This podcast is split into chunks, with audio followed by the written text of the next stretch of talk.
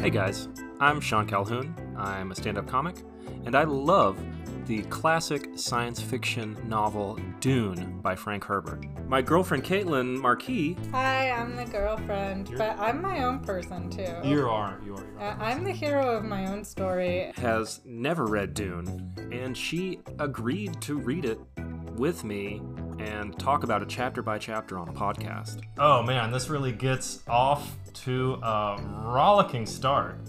Would Um, you call that rollicking? She's a little skeptical about the whole Dune thing. We are going through the whole book, chapter by chapter, but we don't always stay on task. I mean, I've never had a dick to get hit on. Yeah.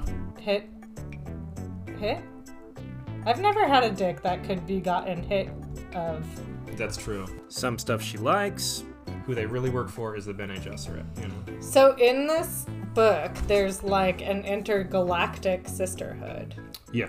It, and it exists across like tribes and planets, Mm-hmm. and that's pretty cool. Yeah. some stuff she doesn't like. Well, so, but you might notice that this chapter, which is exclusively dudes, Dudes, yeah. Mm-hmm. talking at each other, I retained a lot less of. Right. But she's being a pretty good sport about it. No, I'm not like, oh, I'm dreading having to read the next chapter. Okay. But I'm excited to check it off my list. Yeah.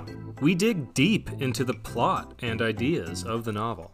When she says seal the breach, is she talking about their selective breeding program, or are they talking about sealing a political breach between the Harkonnens and the Atreides? Right. Well, I was wondering that too, because if so, if it's the latter, then it's really heteronormative. At least until Caitlin gets too bored. You see what I mean? I feel like there's three, like there's three different levels here. You know, I don't know. I kind of spaced out. where just now? Uh, you know, just keep talking.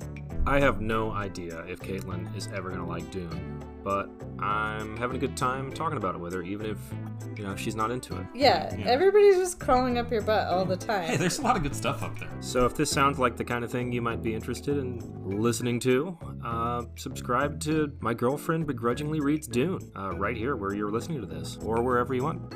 We're on all podcast platforms.